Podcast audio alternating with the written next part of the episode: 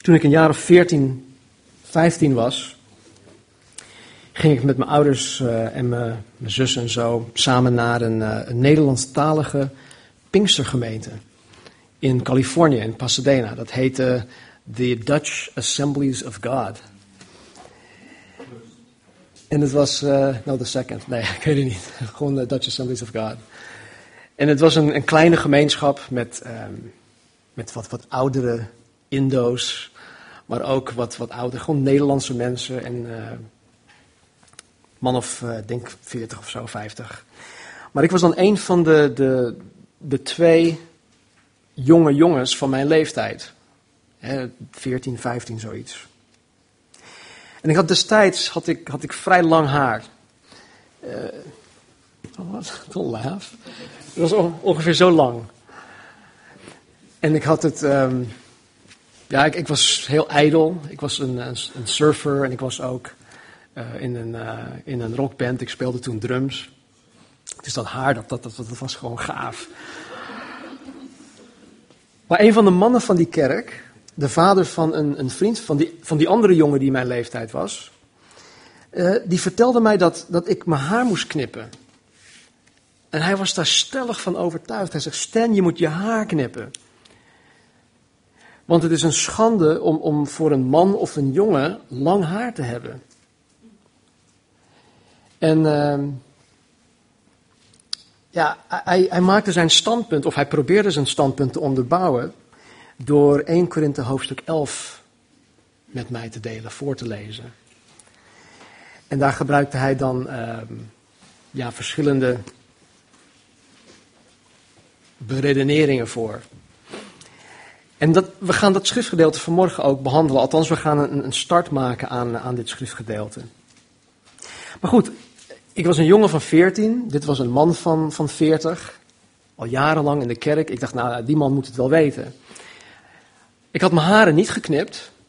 Maar ik liep wel rond met een, met een, een, een bepaald schuldgevoel van, joh, ben ik God wel of niet gehoorzaam hierin? Dus ik, ik, liep ook jarenlang rond met het idee dat dit stuk uit 1 Korinthe uh, om, om, lang haar ging of kort haar. Hè, dat, dat een man geen pet mocht, mocht dragen in de, in de, in de kerk en, en dat soort dingen. Maar toen ik op een latere leeftijd de Bijbel zelf begon te lezen, toen ik het zelf begon te onderzoeken, toen ik me daarin ging verdiepen, gaf God me inzicht tot, tot dit, niet, niet alleen dit, maar onder andere dit schriftgedeelte. En ik ontdekte dat het eigenlijk om heel iets anders gaat. Dat die man mij onterecht had berispt. Dat die man eigenlijk onterecht een, een schuldgevoel op mij had gelegd. Ik heb het inmiddels vergeven, maar toch, nu.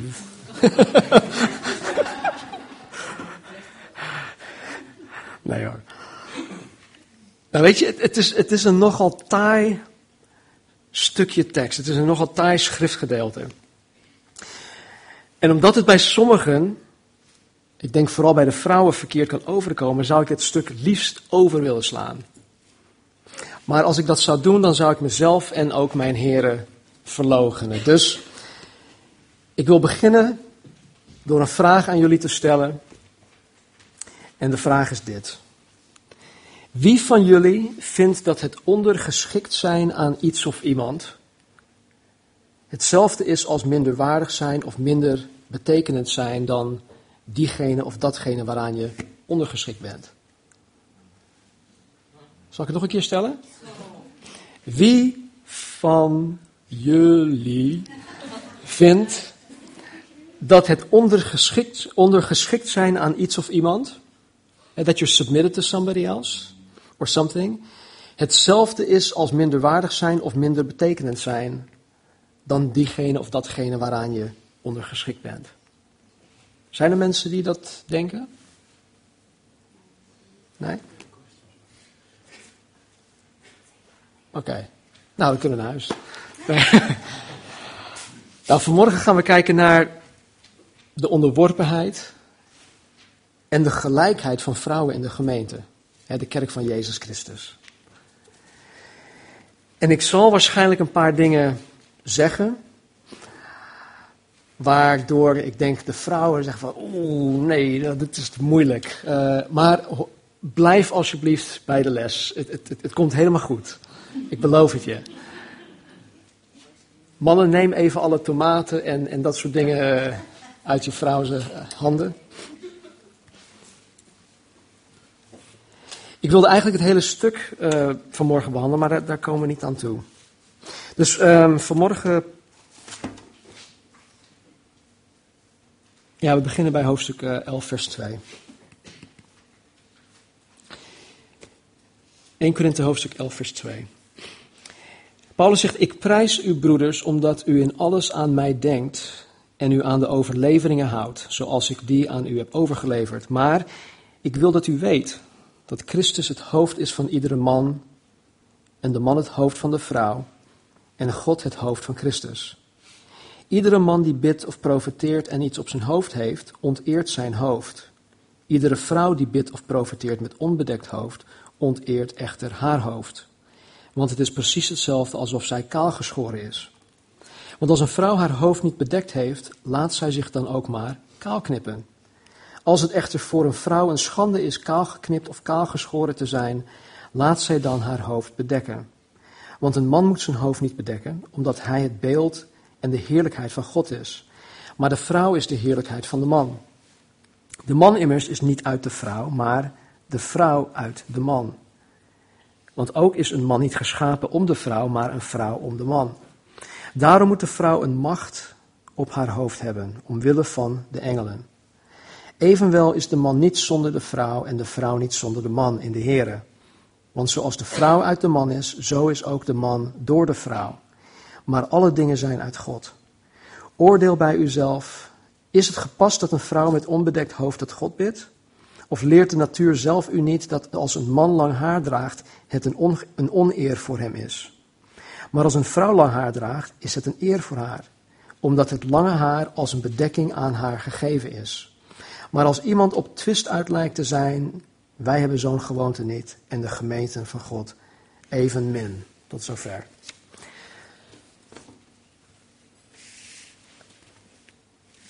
Zoals we al eerder hebben gezien, vier of vijf hoofdstukken eerder, is deze brief, 1 Korinthe, grotendeels een antwoord op diverse vragen die de Corinthiërs aan Paulus hadden gesteld. Er bleek een brief te zijn geweest die de Corinthiërs aan Paulus had geschreven. Maar ja, die brief die, hebben we niet. Maar er blijkt uh, ja, dat er iets was waardoor Paulus een aantal vragen kreeg. En hij geeft dus antwoord op deze specifieke vragen. En hier dus weer. In hoofdstuk 7 bijvoorbeeld beantwoordt Paulus vragen over het huwelijk, over echtscheiding, over een, een ongelovige met een gelovige en dat soort dingen. In hoofdstuk 8 beantwoordt Paulus vragen over hun vrijheid en hoe ze daarmee om moeten gaan. 8 tot en met 10. En in hoofdstuk 11 beantwoordt Paulus vragen over orde in de gemeente. Orde in de gemeente. En dan met betrekking tot, tot vrouwen in de gemeente. En ook met het vieren van het heilige avondmaal. Daar komen we over een uh, aantal weken op terug. Maar hij zegt in vers 2, ik prijs u broeders, omdat u in alles aan mij denkt en aan de overleveringen vasthoudt zoals ik die aan u heb overgeleverd. Paulus begint dit nieuw gedeelte op een positieve wijze. Hij, hij prijst hun omdat de kerk in Korinthe zich vasthoudt aan de dingen die zij vijf jaar eerder van Paulus hebben geleerd. Vergeet niet dat ja, deze gemeente was grotendeels onvolwassen. Hij noemt hun uh, vleeselijk, hij noemt hun uh, als, als baby's, eigenlijk baby-christenen. En toch prijst Paulus hun. Hij prijst hun niet voor de dingen waarin, waarin zij tekortschieten, maar hij prijst hun voor de dingen die zij wel goed doen. En dit was een van de dingen. Dat qua leer en doctrine, dat, dat hielden zij, daar hielden zij zich aan vast.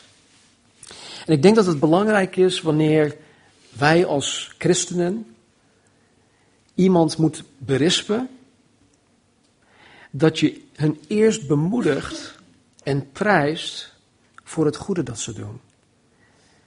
Ja, ik denk dat iedereen die ooit een managementcursus heeft gevolgd of die leidinggevend is in, in, in de bedrijfswereld, die weet dat je het goede naar boven moet halen in mensen. Dat is belangrijk. Mensen, mensen hebben dat nodig. Het is mens eigen om voornamelijk naar de negatieve dingen te kijken. En de positieve dingen over het hoofd te zien. En daarom is het ter opbouwing van de gemeente belangrijk om met goede het positieve te herkennen en het dan ook gewoon te noemen. Noem het. Bemoedig elkaar daarin. Jezus zelf in zijn brieven aan de zeven gemeenten in, ehm, in openbaring begint ook met de dingen die zij goed doen voordat hij hun berispt en vermaant.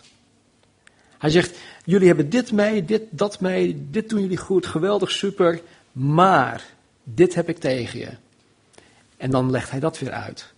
En Paulus doet eigenlijk hetzelfde. Ik prijs jullie broeders, je, houdt je vast. En dan in vers 3 zegt hij, maar. En dat deed hij eigenlijk aan het begin van de brief ook. Nou, berisping, vermaning, corrigering en dergelijke is nodig in de gemeente. Wij hebben dat nodig. Ik heb het nodig. Maar het moet opbouwend zijn, het moet niet afbrekend zijn. En we moeten nooit een, een verkeerde motivatie hebben om iemand te berispen. Van ja, ik wil me gelijk hebben, of hè, ik wil die persoon kwetsen, of hè, ik wil hem op zijn plaats zetten. Nee, berisping en, en, en, en, en correctie en, en zelfs dis, hè, disciplinaire uh, maatregelen en dat soort dingen, die moeten altijd gemotiveerd zijn vanuit liefde om die anderen te helpen, om die anderen op te bouwen. En zo begint Paulus dit stuk met iets positiefs. En dan zegt hij, maar, ik wil dat u weet dat Christus het hoofd is van iedere man, de man het hoofd van de vrouw en God het hoofd van Christus. Paulus geeft ons hier in vers 3 de basis voor wat hij eh, door de, door de inspiratie van de Heilige Geest, de Corinthiërs en ons duidelijk wil maken in dit stukje wat, we net voor, wat ik net voorgelezen heb. 1 Korinthe 2 of uh, 11, 2 tot en met 16. En waar het hier om gaat, is autoriteit en onderworpenheid. Velen hebben, hebben moeite met, met deze begrippen. Omdat het ja, al te vaak in een negatief context tot uiting komt. autoriteit, onderworpenheid. Denk maar even na eh, hoe, hoe je je zou voelen als, als iemand, zegt, of, eh, iemand tegen je zegt van joh, ik ben de baas. ik ben de baas. Of ik ben de man. of ik ben je vader. dat, dat, oh, dat, dat, dat voelt zo naar. Dat komt niet fijn over. Dus daar hebben we al een, een, een heel negatief ja, beeld van.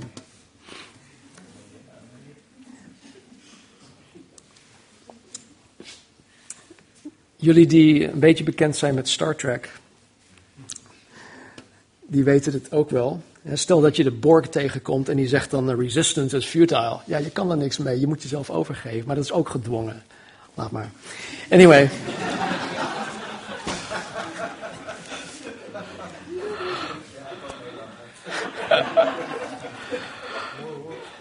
Ja. Weet je, maar, maar ondanks het gevoel dat wij er eventueel bij hebben, is het iets dat God ons wil leren. God, God leert het ons in de Bijbel. Zonder autoriteit en onderworpenheid is er geen orde mogelijk. En de God van de Bijbel is een God van orde. Uh, Paul Schagen die, uh, die had vorige week, of nee, de week ervoor, het, het, uh, het welkomstwoord. En hij zei dat hij in De Deuteronomium aan het lezen was. Nou, lees de eerste vijf boeken van de Bijbel, de Torah dan zal je zien hoe nauwkeurig en geordend God is. Alles tot in de kleinste detail is, is over nagedacht. God is een God van orde. het eerste wat Paulus hier zegt is dat Christus het hoofd van iedere man is. Het woord hoofd, dat spreekt van autoriteit. Het spreekt van gezag. Denk maar even in, de, in, het bedrijfsleven, je hebt uh, hoofd van accounting, hoofd van facilitaire dienst. Nou, dat zijn de mensen die eindverantwoordelijk zijn voor dat specifiek gebied. Nou, hier zegt Paulus, Christus is het hoofd van iedere man. Hij is het hoofd, hij heeft de autoriteit, hij heeft het gezag. En Jezus is het unieke hoofd van de kerk, van de gemeente, als haar redder en als Here. In zowel Efeziërs, als Colossense leert de Bijbel ons dat Jezus Christus het hoofd is van de kerk en de kerk hoort zich te onderwerpen aan haar hoofd. Maar daarnaast, in zijn goddelijke autoriteit, is Jezus niet alleen hoofd van de kerk, maar hoofd van elk mens. Elk mens. Gelovig en ongelovig. In Matthäus 28 zei Jezus dat God de Vader hem alle macht gegeven had in de hemel en op aarde. Het woord macht hier betekent ook autoriteit. En tot nu toe, dat weten we allemaal uit ervaring, hebben de meeste mensen zichzelf nooit onderworpen aan de autoriteit van Jezus. Ik bedoel niet hier hoor, maar in, in de wereld. De meeste mensen hebben zichzelf niet onderworpen aan deze autoriteit van Jezus. Maar volgens Filippenzen 2 zal dat moment wel komen. We hebben vanmorgen gezongen, um, kom nu is de tijd, aanbid hem. Eens zal elke tong u beleiden als Heer. Buigt zich elke knie voor u neer. In Filippenzen staat dit. Daarom heeft God Jezus de hoogste plaats gegeven en hem een naam gegeven die hem boven alles plaatst, zodat in de naam van Jezus iedereen in de hemel, op aarde en onder de aarde zijn knieën zal buigen en openlijk zal erkennen tot eer van God de Vader dat Jezus Christus de Heer is. Maar hier staat duidelijk dat ieder mens openlijk zal erkennen dat Jezus Christus God is. Of ze het nu willen of niet. Er zal ooit een moment komen. Eens zal elke tong Jezus Christus beleiden. En de vraag is, doe je het uit eer en glorie van God de Vader? Oh Heer, ik, ik prijs u, ik eer u, ik erken u als Heer en Meester van mijn leven? Of word je ertoe gedwongen? Degenen die zichzelf vrijwillig aan de autoriteit van Jezus onderwerpen, vormen de gemeente, de kerk. En degenen die rebelleren tegen de autoriteit van Jezus, vormen de wereld, die in opstand is tegen, tegen God, de God van de Bijbel. Nou, het tweede dat Paulus hier zegt is dat de man het hoofd van de vrouw is. De man is het hoofd van de vrouw. Het woord hoofd spreekt ook hier van autoriteit. En zoals de kerk zich aan Christus moet onderwerpen, moet de vrouw zich aan de man onderwerpen. En dit is niet iets dat Paulus zelf heeft verzonnen. En het is niet beperkt tot alleen de gemeente van Jezus Christus. Even verder in vers 8 en 9 zullen we zien dat dit vanaf het begin af aan al zo was. Vanaf de schepping was het al zo bedoeld. De man is dus het hoofd van de vrouw. De man heeft in Gods ogen de eindverantwoordelijkheid. God heeft ervoor gekozen om de man aan te stellen als hoofd van de vrouw.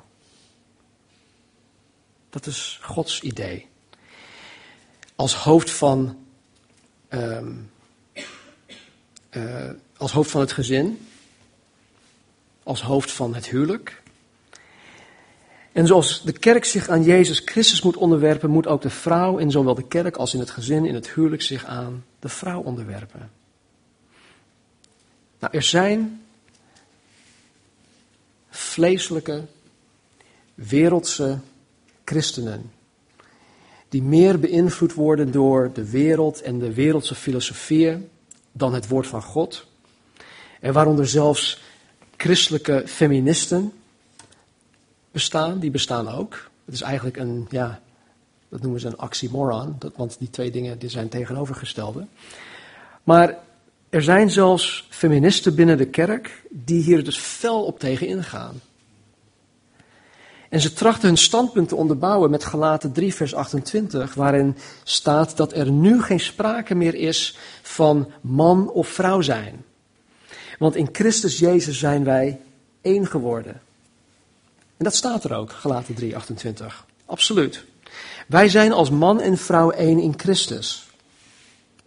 En waar het gaat om waarde, persoonlijke waarde, waar het gaat om intelligentie, talent, bekwaamheid, geestelijkheid, maakt God geen onderscheid tussen man en vrouw. Punt uit. Sterker nog, sommige vrouwen zijn zelfs slimmer, meer bekwaam, meer geestelijk, meer volwassen dan sommige mannen. Dat beaam ik. Ik ben al heel lang samen met Marnie. Op sommige gebieden overtreft Marnie mij. Zij zegt van niet, maar ik zeg van wel. Maar dat is echt zo. Vrouwen zijn, zijn op sommige gebieden gewoon slimmer, meer geestelijk, meer volwassen dan mannen. God heeft het principe van mannelijke autoriteit en vrouwelijke onderworpenheid tot stand gebracht omwille van orde. Hij heeft het tot stand gebracht omwille van orde. Niet omdat de man van nature beter is dan de vrouw. Dus laten we die gedachte alsjeblieft uit de wereld helpen. Dat is niet het geval. Een medewerker kan, kan bijvoorbeeld veel slimmer en veel meer bekwaam zijn dan zijn leidinggevende. Ik denk dat elke medewerker dat van zichzelf denkt, maar in sommige gevallen is dat ook gewoon waar. En maar het bedrijf kan niet functioneren als medewerkers zich niet onderwerpen aan het gezag van hun leidinggevende. Al zijn sommige leidinggevenden niet in staat om goede leiding te kunnen geven. Dat is een ander verhaal. Een kerk zoals die van ons. Die kan vrouwen hebben die, die betere Bijbelstudenten zijn. Vrouwen die, die meer trouwe bidders zijn, betere sprekers, meer volwassen christen dan, dan welke man dan ook. Dat kan. En dat is, ik denk dat het hier ook het geval is. Er zijn sommige vrouwen die gewoon veel meer zijn dan, dan sommige mannen. Maar in plaats van dat dit soort vrouwen zich boven de mannen verheffen, bewijzen zij hun ware geestelijkheid door zich aan het gezag van de man te onderwerpen. Dat is hun kracht. Dat is hun volwassenheid, dat is hun geestelijkheid. En ze doen dit alleen om het simpel feit dat God het zo heeft bedoeld. Ze doen het uit gehoorzaamheid aan God. Een vrouw kan hoger opgeleid zijn dan haar man. Ze kan meer Bijbelkennis hebben dan haar man. Ze kan meer mensen tot Jezus hebben geleid dan haar man. Ze kan geestelijk meer volwassen zijn dan haar man. Maar juist omdat zij geestelijk meer volwassen is dan haar man, zal zij zich onderwerpen aan haar man, die het hoofd van het gezin is. Het derde dat Paulus zegt, is dat God de Vader het hoofd van Jezus Christus is. Het woord hoofd spreekt ook hier van autoriteit. En zoals de kerk zich aan Christus moet onderwerpen, zoals de vrouw zich aan de man moet onderwerpen, heeft Jezus Christus zich volledig aan God de Vader onderworpen. Jezus heeft tot meerdere malen duidelijk gemaakt in de evangelie dat hij zich volledig heeft onderworpen aan de wil van God de Vader. In Johannes 4, vers 34 staat, nou, het verhaal. Waren, hij was op weg met zijn discipelen naar. Um, hij ging door Samaria heen, kwam daar de Samaritaanse vrouw tegen. En de jongens, de discipelen, gingen de stad in om eten te halen. Ze kwamen terug met wat, shawarma-broodjes of zo. Ze kwamen terug en ze boden hem wat eten aan. Van, Jezus, moet je niet eten? Toen zei Jezus dit. Hij zegt, nee, ik hoef niet te eten. Mijn voedsel is dat ik de wil doe van hem die mij gezonden heeft en zijn werk volbreng. Mijn voedsel is dat ik de wil doe van hem die mij gezonden heeft, van God de Vader, en Gods werk volbreng. Met andere woorden, Jezus zei tegen zijn discipelen, mijn lust in mijn leven is om de wil van de Vader te doen. Daar leef ik van. Natuurlijk heb ik wel eten nodig, maar nee, ik heb het nu even niet nodig. Want mijn lust en mijn leven is om de wil van de Vader te doen. Even verder in Johannes 5, vers 30 zegt hij: Ik zoek niet mijn wil, zegt Jezus, maar de wil van de Vader die mij gezonden heeft.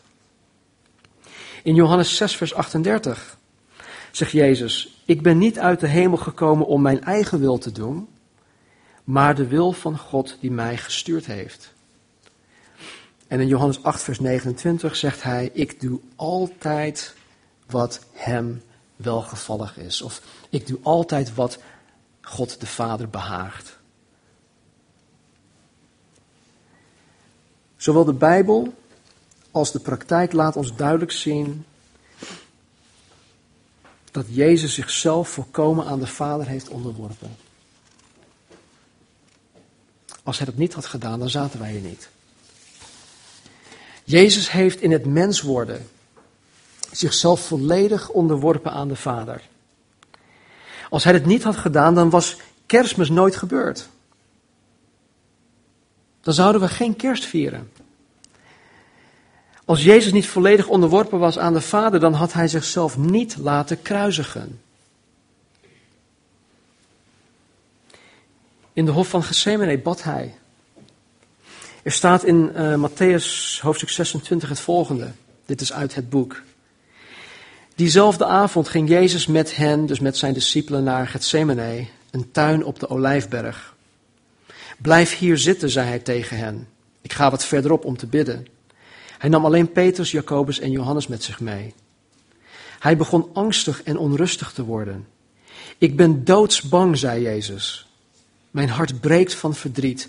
Blijf hier met mij waken of blijf hier met mij bidden. Hij ging een paar stappen verderop, knielde met zijn gezicht op de grond en bad: Vader, als het mogelijk is, laat deze beker dan aan mij voorbij gaan. Maar niet wat ik wil moet gebeuren, maar wat u wilt. Opnieuw zonderde hij zich af en bad: Vader, als deze beker niet kan voorbijgaan zonder dat ik hem leeg drink, laat dan uw wil uitgevoerd worden. Jezus vroeg hier aan God Vader, als er een andere mogelijkheid is om de mensheid te redden, te verlossen, laten we dan alsjeblieft die mogelijkheid gaan onderzoeken. Maar Heer, Vader, als dit de enige mogelijkheid is, het lijdensweg, de, de, de, de weg van het kruis. Als dit de enige mogelijkheid is, dan zal ik die weg gaan. De weg van het kruis die u voor mij heeft bestemd. Niet mijn wil, maar uw wil geschieden. Jezus had zich volledig aan de wil van de Vader onderworpen. Als Jezus zichzelf niet aan de Vader had onderworpen, dan zou er geen verlossing voor de mens mogelijk zijn. Dan zou er geen Pasen zijn, geen hemelvaart, geen Pinksteren. Kortom, geen christendom. Als Jezus zichzelf, niet had onderworpen aan de Vader. Dus ik ga ervan uit dat wij kunnen concluderen dat Gods idee van autoriteit en onderworpenheid een goed idee is. Paulus zegt in vers 3 dat alle drie aspecten van dit principe onlosmakelijk aan elkaar verbonden zijn. Met andere woorden, zoals Jezus onderworpen is aan de Vader, en christenen onderworpen horen te zijn aan, Jezus, zo moet ook de vrouw onderworpen zijn aan de man. Je kan niet één aspect verwerpen hè, van deze drie, zonder dat je de andere aspect, aspecten verwerpt.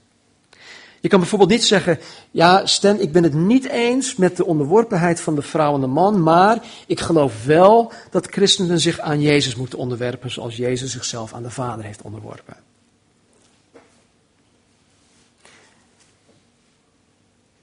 Soms krijg ik wel eens te horen, is heel, iets anders, maar ik wil het toch even zeggen. Soms krijg ik te horen um, dat, dat, dat mensen zeggen: Ja, ik, ik onderwerp me alleen aan Jezus. Ik, ik onderwerp me niet aan het gezag van uh, een voorganger of van een oudste of een kerk of wat dan ook. Ik, ik, ik onderwerp me alleen aan Jezus. Maar ook, ook hier heeft God een bepaalde bedoeling mee. Dat is een ander verhaal, daar komen we een andere keer op terug.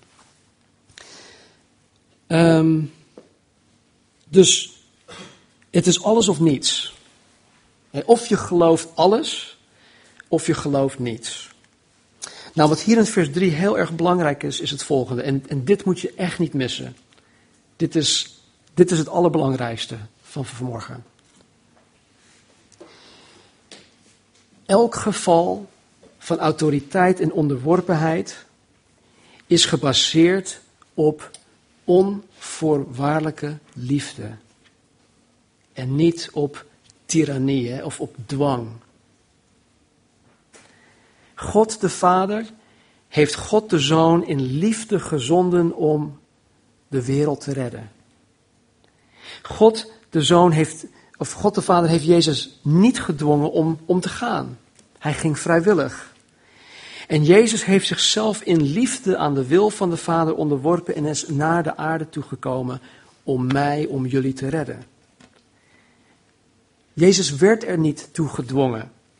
Integendeel, hij ging vrijwillig uit liefde voor de Vader en uit liefde voor, voor jou en voor mij. Jezus houdt zoveel van de kerk, van zijn gemeente, dat hij er zelf voor is gestorven. Zo ver ging zijn onderworpenheid. En Jezus voert zijn heerschappij, zijn autoriteit uit over de gemeente in wat? In liefde.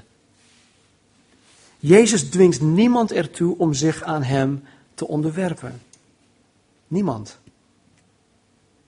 En als respons op die onvoorwaardelijke liefde waarmee Jezus regeert, onderwerpen de ware christenen zich geheel vrijwillig aan Hem. En zo horen de mannen, en in het bijzonder de mannelijke echtgenoten, hun autoriteit in, uit en door onvoorwaardelijke liefde uit te oefenen.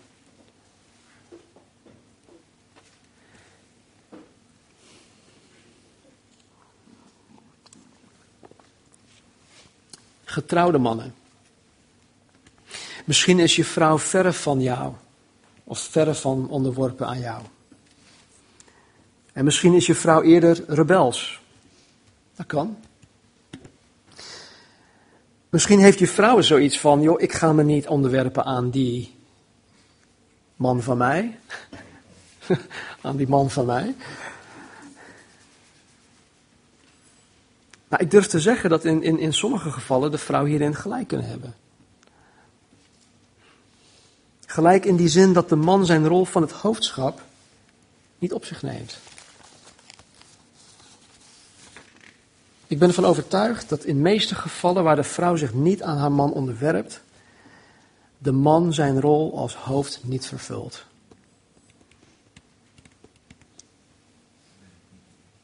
Hand in eigen boezem. Ik spreek ook tegen mezelf.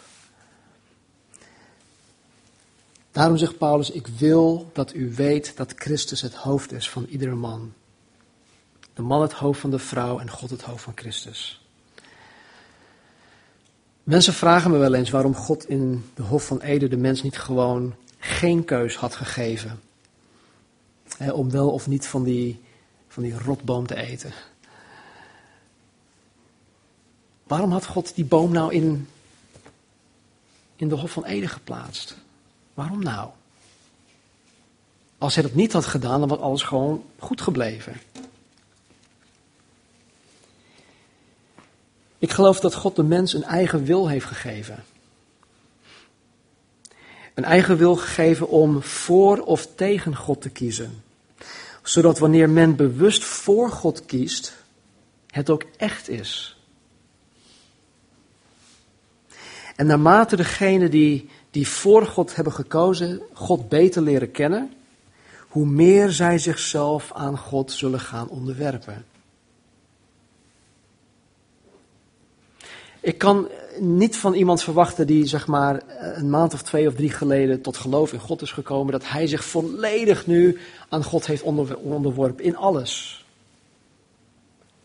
Dat gebeurt soms wel, maar dat zijn uitzonderingen. Voor de meeste mensen is dat een proces. Hoe meer je God leert kennen, hoe beter je Hem leert kennen, hoe, hoe meer je weet dat Hij in liefde regeert, hoe meer je jezelf aan Hem gaat overgeven.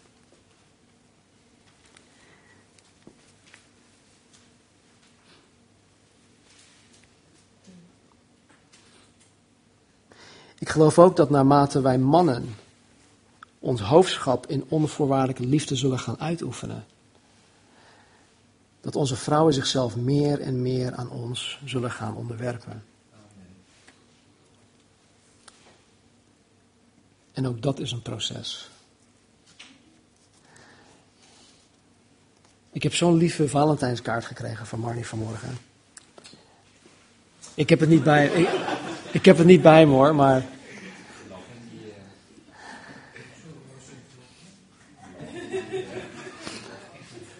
Nee, maar wat ik ermee wil zeggen is. De, de dingen die, die, zij daarin zei, dat, dat, is, ehm, dat is zo bijzonder. En ik zeg, joh, ik, ik voldoe helemaal niet aan dit profiel. En maar door de jaren heen ben ik wel gegroeid en, en ik tracht, ik, ik strek me er naar uit om mijn rol als hoofd te vervullen in onvoorwaardelijke liefde. Ben ik daarin volmaakt? Absoluut niet. Maar ik heb gemerkt dat hoe meer ik mijn rol vervul, hoe meer Marnie is geneigd om zich aan mij te onderwerpen. weet je, het is zo mooi om, om, om dat te zien.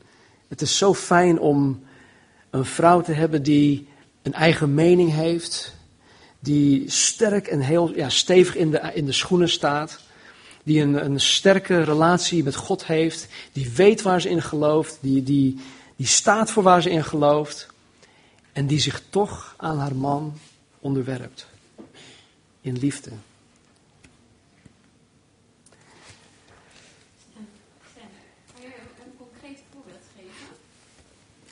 Um, ja.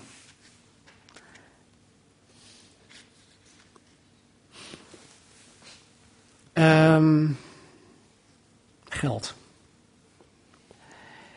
Um, jaren geleden, dus ik denk een jaar of 25 geleden. Toen werkten we allebei. Hadden allebei betaald werk. En destijds kreeg ik mijn salaris, Marnie kreeg haar salaris. Het was mijn geld en haar geld was haar geld. En um, nu is er helemaal geen sprake meer van um, dit is jouw geld of dit is mijn geld. Uh, nu is het gewoon Gods geld. En ik kan Marnie blindelings vertrouwen met mijn bankpasje, we hebben een, een creditcard voor, uh, voor emergencies. Ik kan haar blindelings met dat soort dingen vertrouwen. Ik weet dat ze nooit iets zou doen zonder, ja, ik wil niet zeggen zonder mijn toestemming, dat, dat klinkt dan weer zo. Maar zonder een, een, een, een, een, een wederzijdse goedvinding. En zo zijn er, ja, dat is maar een heel, heel klein voorbeeld hoor, maar in, in, eigenlijk in, alles. Uh, alles gaat in overleg. En niet dat Marnie uh, nu zegt van Stan, uh, kunnen we alsjeblieft dit. nee, het is, joh, wat vind je hiervan? we houden dingen tegen elkaar aan.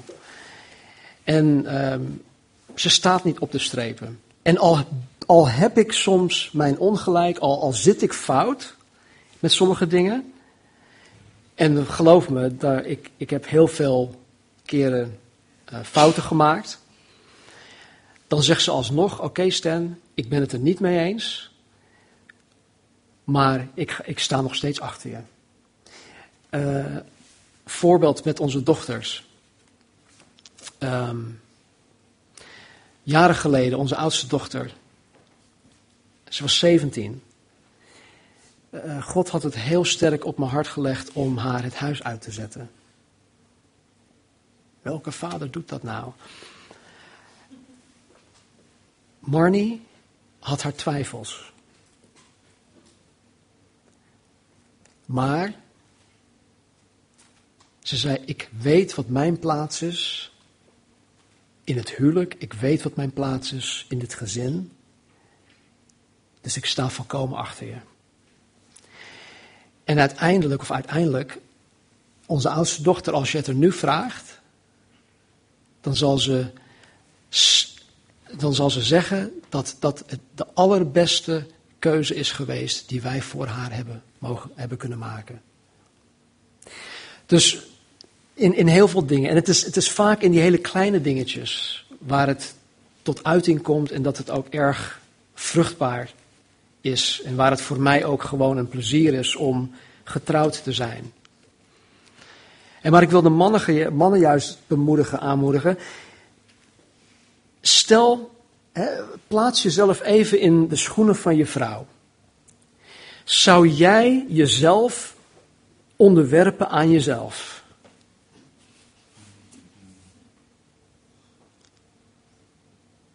Denk daar maar over na. Nou, dit is de basis.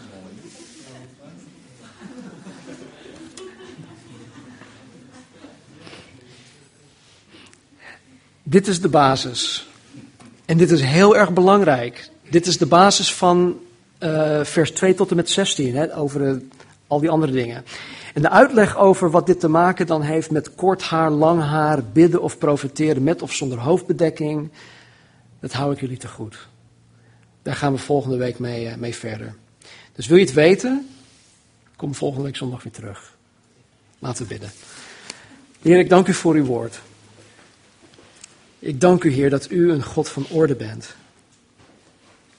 En dat uw orde, Vader, ook in alle dingen te zien is.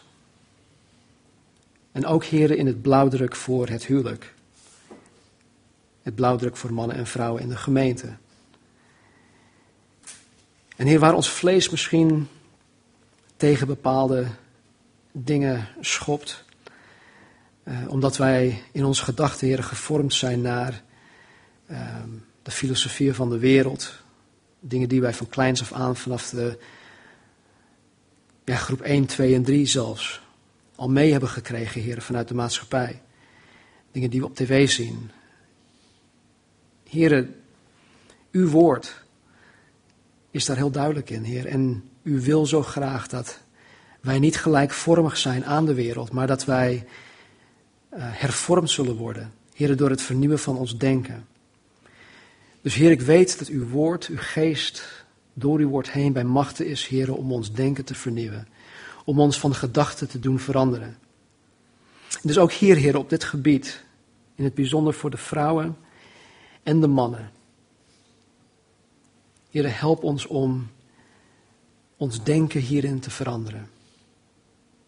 Heer, we hebben allemaal iets meegekregen vanuit ons verleden, vanuit de voorbeelden, Heer, die die wij hebben gehad uh, ja, in, het, in ons, uh, hoe wij opgevoed zijn. Maar Heer, deze zijn niet altijd geweest zoals ja, u dat hebben wil. Dus Vader, ik bid dat uw Heilige Geest eh, door zal gaan met dit woord. En dat we volgende week ook, Heer, alles helemaal helder zullen krijgen. Voor wat u hiermee bedoelt. Dus Heer, help, help ons, help ons als mannen, Vader, om de rol van het hoofd zijn, het hoofdschap in onze huwelijk, in onze gezinnen, hier in de gemeente, Heer, op ons te nemen. En help de vrouwen, Vader, die absoluut niet minder zijn, zich aan de mannen te onderwerpen. Om u, Heer Jezus, te verheerlijken. Om geen enkele andere reden dan die. In Jezus' naam. Amen. Laten we gaan staan.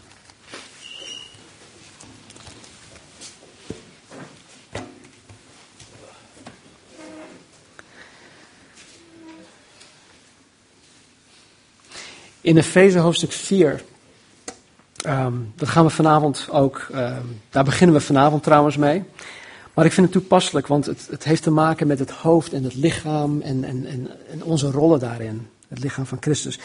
En, en, en, Paulus zegt in Efeze hoofdstuk 4, vers 11 tot en met 16 dit. Hij zegt, Jezus heeft sommigen gegeven als apostelen, anderen als profeten, anderen als evangelisten en anderen als herders, leraars.